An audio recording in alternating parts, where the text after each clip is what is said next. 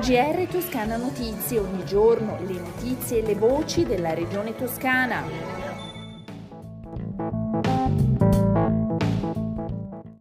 Gentili ascoltatrici e ascoltatori, bentornati all'ascolto del GR di Toscana Notizie. Un front office d'accoglienza per chi scappa dall'Ucraina, un punto di riferimento, un approdo sicuro al quale gli ucraini arrivati in Toscana possano rivolgersi per essere seguiti sia per questioni pratiche come l'alloggio, sia per questioni sanitarie. È l'idea del presidente della regione toscana Eugenio Giani, che da venerdì, in base all'ordinanza del Consiglio dei Ministri, è anche commissario per l'emergenza sanitaria e che insieme all'assessore alla protezione civile Monia Monni ha fatto il punto sull'accoglienza profughi. Per l'ubicazione del front office ci sono varie ipotesi in campo, alle quali il presidente Gianni sta lavorando insieme all'assessora Monni e al Dipartimento della Protezione Civile regionale. Inoltre, per garantire la sicurezza sanitaria sia di chi è accolto che di chi accoglie, la Regione ha istituito un numero verde 855 60 60 Ripetiamo 855 60 60.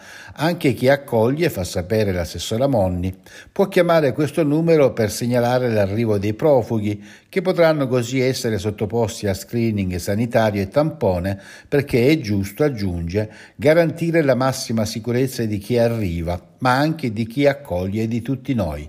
A questi cittadini, conclude l'assessora Monni, verrà attribuito un codice e avranno accesso non solo al tampone, ma anche alle cure sanitarie di cui hanno bisogno. L'8 marzo è la festa delle donne. Abbattere non solo le barriere visibili architettoniche e strutturali, ma anche quelle invisibili legate all'organizzazione delle strutture e alla formazione del personale. È un obiettivo che la Regione Toscana persegue ormai da lungo tempo in tutti gli ambiti sanitari e sociosanitari. Fra questi lo sviluppo di servizi per la salute a misura della donna con disabilità rappresenta la risposta al diritto inviolabile sancito dall'articolo 25 della Convenzione ONU. Dal 2007 il Dipartimento Materno-Infantile dell'azienda ospedaliera universitaria di Careggi risponde con il servizio assistenza sanitaria disabilità intellettiva ai bisogni delle donne con disabilità intellettiva e ai loro caregiver e ai familiari dal 2015 con il servizio Rosa, Rosa Point. Cerca di dare risposte in questo modo adeguate alle pazienti con disabilità motoria. PAS è attivo in 12 ospedali toscani e oggi si registrano oltre 1500 accessi che la regione toscana punta ad aumentare. Vediamo ora i dati relativi all'andamento della pandemia da coronavirus in Toscana. Nelle ultime 24 ore sono 1420 nuovi casi, 37 anni l'età media, i decessi sono 17. I ricoverati complessivamente sono 750, 19 in più rispetto a ieri, di cui 50 in terapia intensiva, anche in questi casi 3 in più.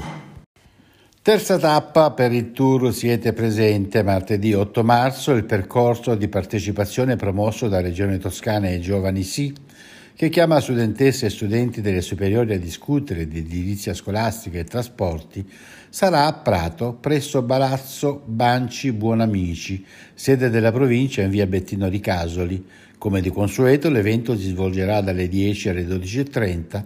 I giovani rappresentanti istituzionali eletti nel Consiglio d'istituto, nelle consulte provinciali e nel Parlamento regionale degli studenti dialogheranno con i funzionari della regione e della provincia pratese, che racconteranno gli interventi programmati sui territori grazie ai fondi del PNRR. Nel corso di questa tappa del tour interverranno anche l'assessore regionale Stefano Ciuoffo e il presidente della provincia di Prato e sindaco di Poggio a Cagliano Francesco Pugelli. A moderare l'incontro ci sarà Bernardica, consigliere del presidente Eugenio Gianni per le politiche giovanili e l'innovazione.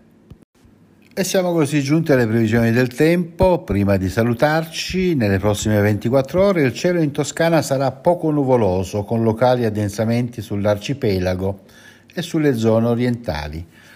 Le temperature, le minime stazionarie o in lieve diminuzione, locali gelate nelle pianure e nei fondovalle riparati dal vento.